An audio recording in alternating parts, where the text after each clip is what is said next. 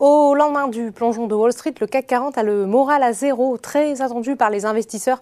La publication du rapport sur l'emploi américain témoigne de la solidité du marché du travail, ce qui fait craindre évidemment une forte hausse des taux d'intérêt pour lutter contre l'inflation et donc une poursuite de la politique monétaire agressive. Le CAC 40 a un peu réduit ses pertes en fin de séance, mais il termine néanmoins sur une baisse de 1,73% vers les 6258 points.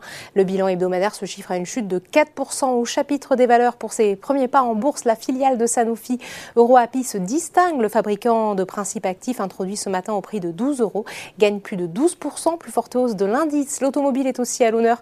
Stellantis avance de 3,36%. Le marché reste positif sur la valeur au lendemain de la publication des résultats trimestriels du groupe. Stifel réitère par exemple sa recommandation d'achat dans son sillage. Renault prend 2% en hausse aussi. Total Energy plus 2,19%, toujours porté par la hausse des cours du pétrole. À l'inverse, les valeurs dites de croissance comme la tech ou le luxe sont toujours très pénalisées par cette hausse des taux.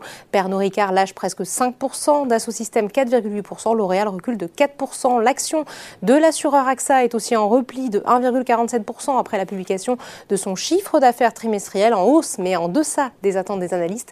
Une différence que la direction explique par le contexte incertain lié aux tensions géopolitiques sur le SBF 120 après sa dégringolade de la veille. CGG rebondit, insuffisant toutefois pour effacer les pertes de la veille. À l'inverse, JCDECO recule nettement et ce malgré un bon premier trimestre. Le groupe dit s'attendre à un ralentissement de la croissance de son chiffre d'affaires au deuxième trimestre en raison des confinements en Chine. Enfin, on termine par les marchés américains qui font preuve d'une très forte volatilité au moment de la clôture parisienne.